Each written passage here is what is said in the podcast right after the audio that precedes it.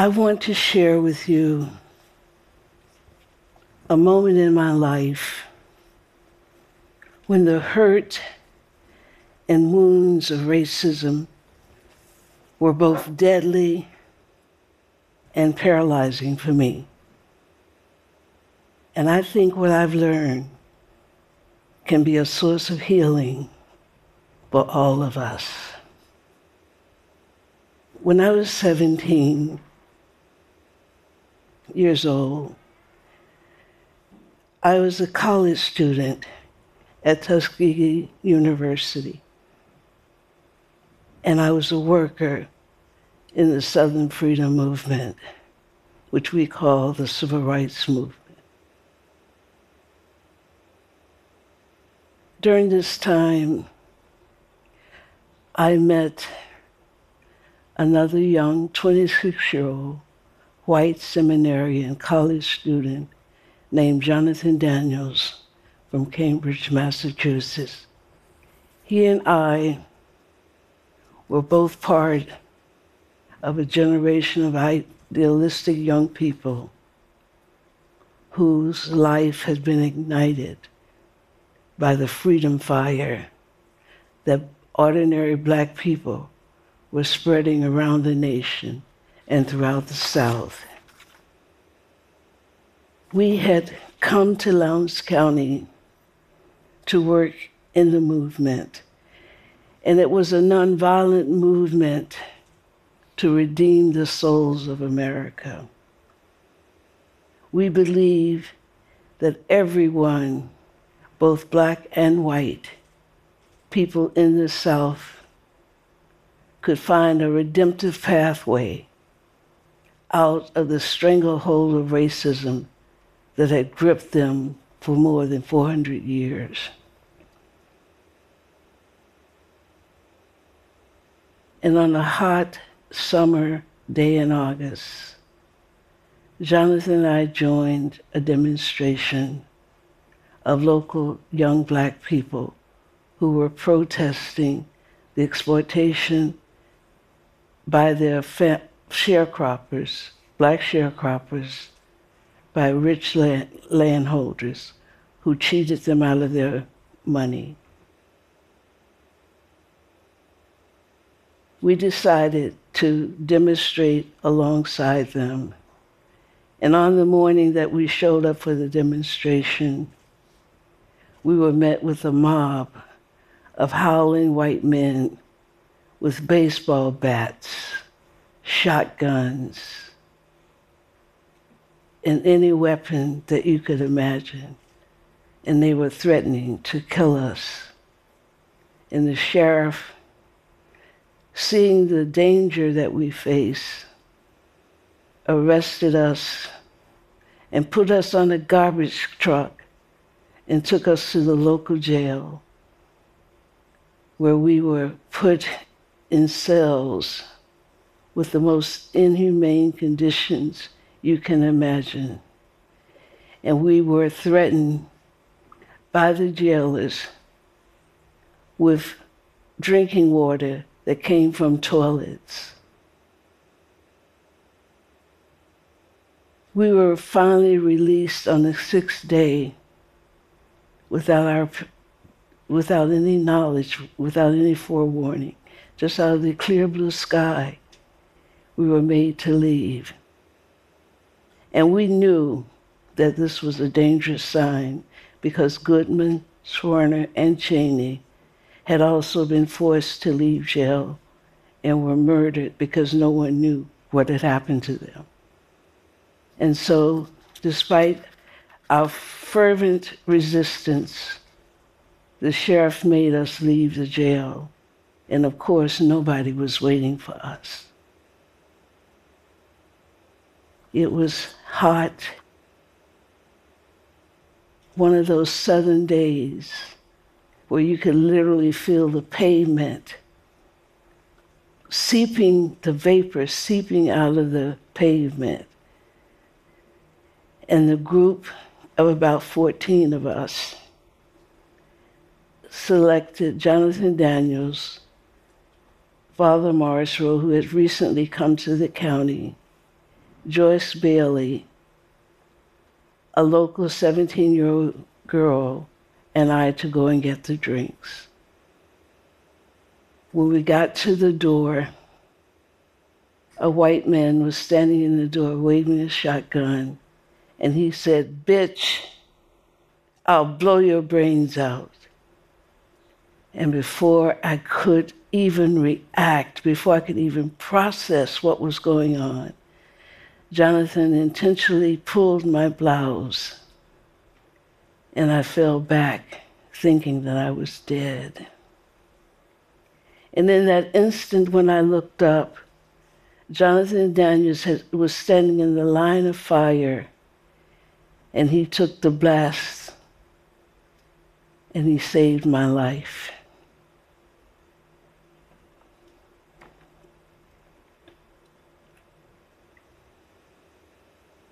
I was so traumatized and paralyzed by that event where Tom Coleman deliberately, with malicious intent, killed my beloved friend and colleague, Jonathan Myrick Daniels.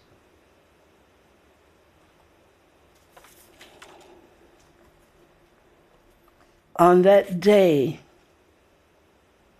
which was one of the most important days in my life, I saw both love and hate coming from two very different white men that represented the best and the worst of white America. So deep was my hurt at seeing Tom Coleman murder Jonathan before my eyes that I became a silent person and I did not speak for six months.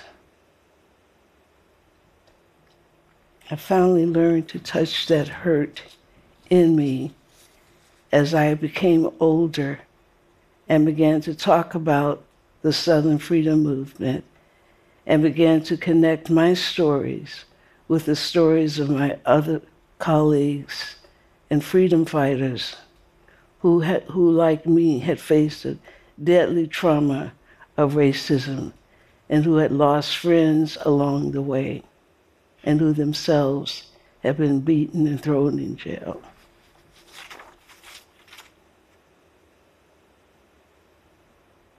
It is 50 years later.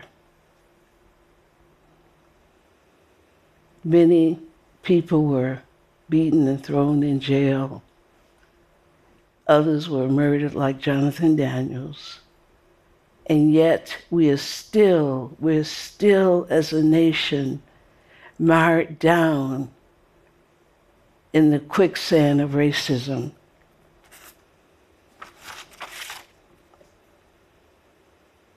And everywhere I go around the nation, I see and hear the hurt.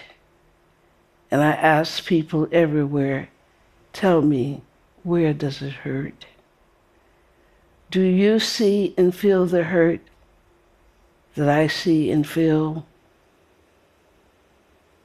I feel and see the hurt in black and brown people who every day feel the vicious volley of racism and who every day have their civil and human rights stripped away.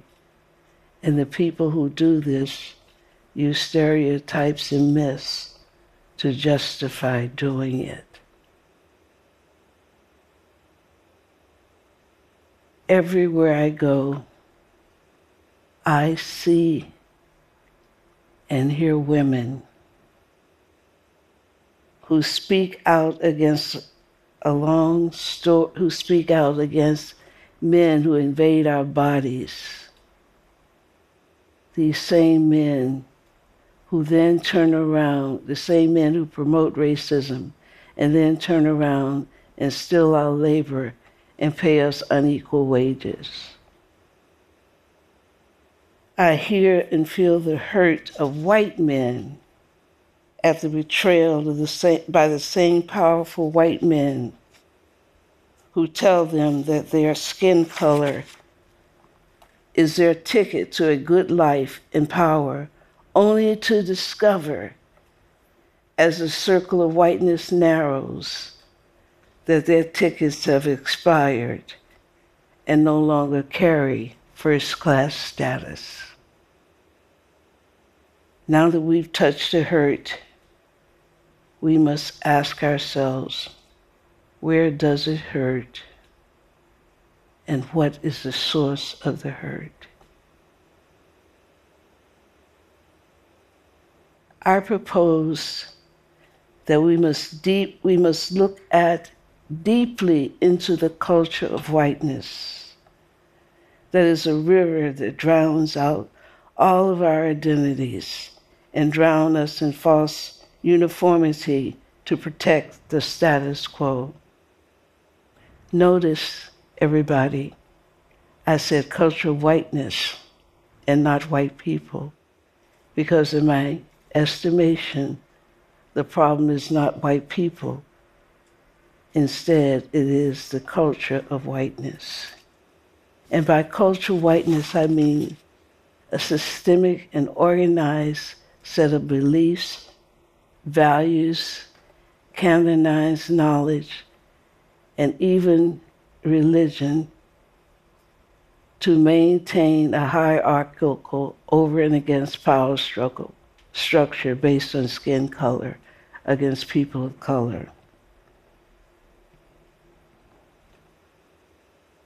It is a culture where white people are seen as necessary and friendly insiders while people of color, especially black people, are seen as dangerous and threatening outsiders who pose a clear and present danger to the safety and the efficacy of the, of the culture of whiteness.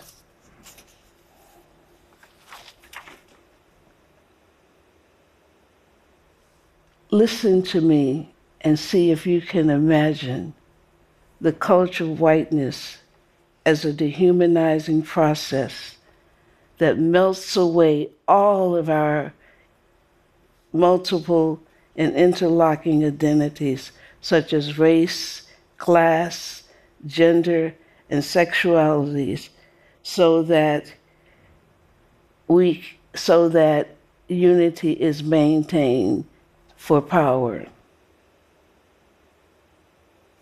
I believe, because I know and believe that whiteness, that the cultural whiteness is a social construct, each of us, from birth to death, are socialized in this culture. And it marks people of color also. And it makes people of color like white people, vote against our interests.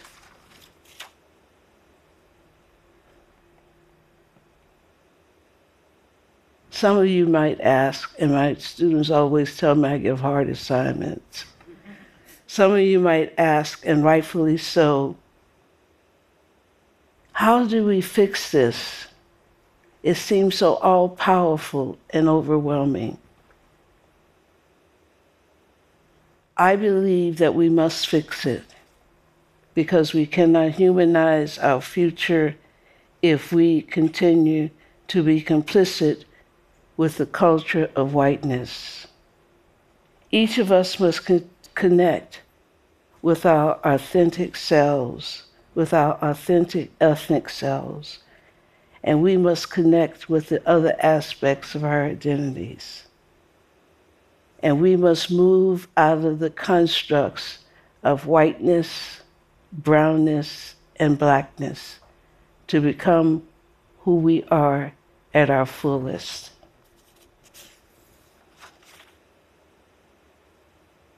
Our collective, how do we do this? I believe that we do this through our collective narratives and our collective narratives must contain our individual stories, our the arts, spiritual reflections, literature, and yes, even drumming. it must be a collective telling because individual stories just create a paradigm where we are pitting one story against another story.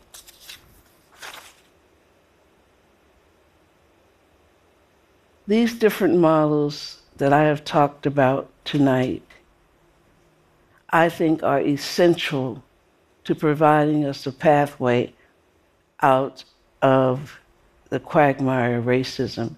And I want to talk about another very important model and that is redemption.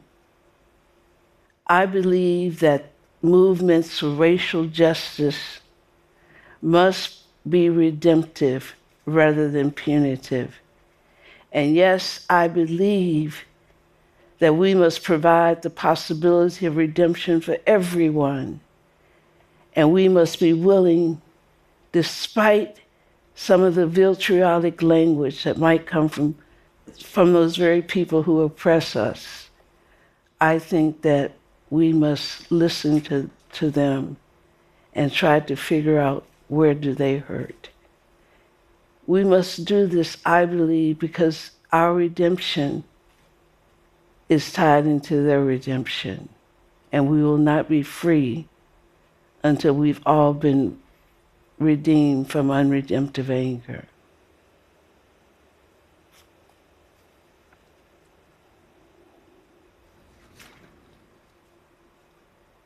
the challenge is not easy.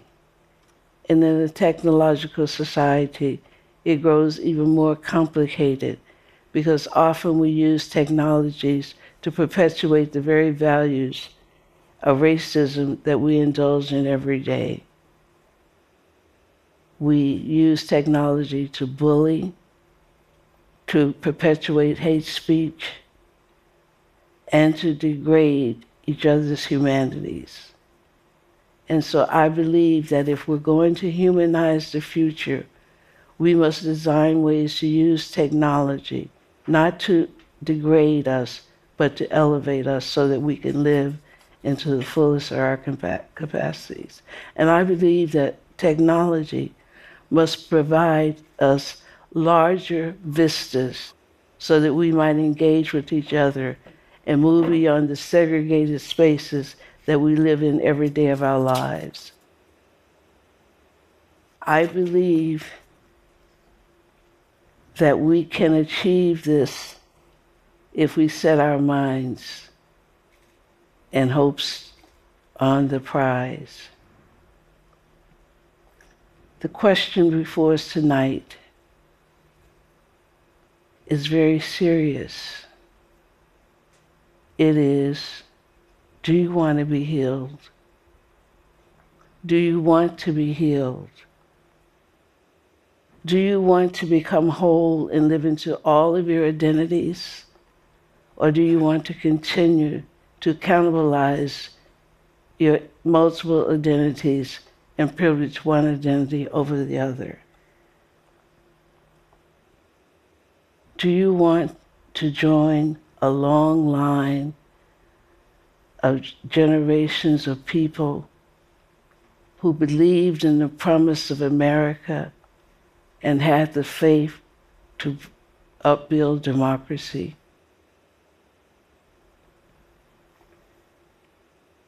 Do you want to live into the fullest of your potential? I certainly do, and I believe you do too.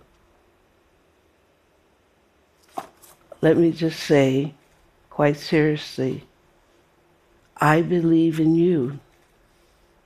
And despite everything, I still believe in, in America. I hope that this offering that I've given to you tonight, that I've shared with you tonight, will provide redemptive pathways so that you might claim the fullest of your identity and become a major participant in humanizing not only the future for yourselves, but also for our democracy. Thank you.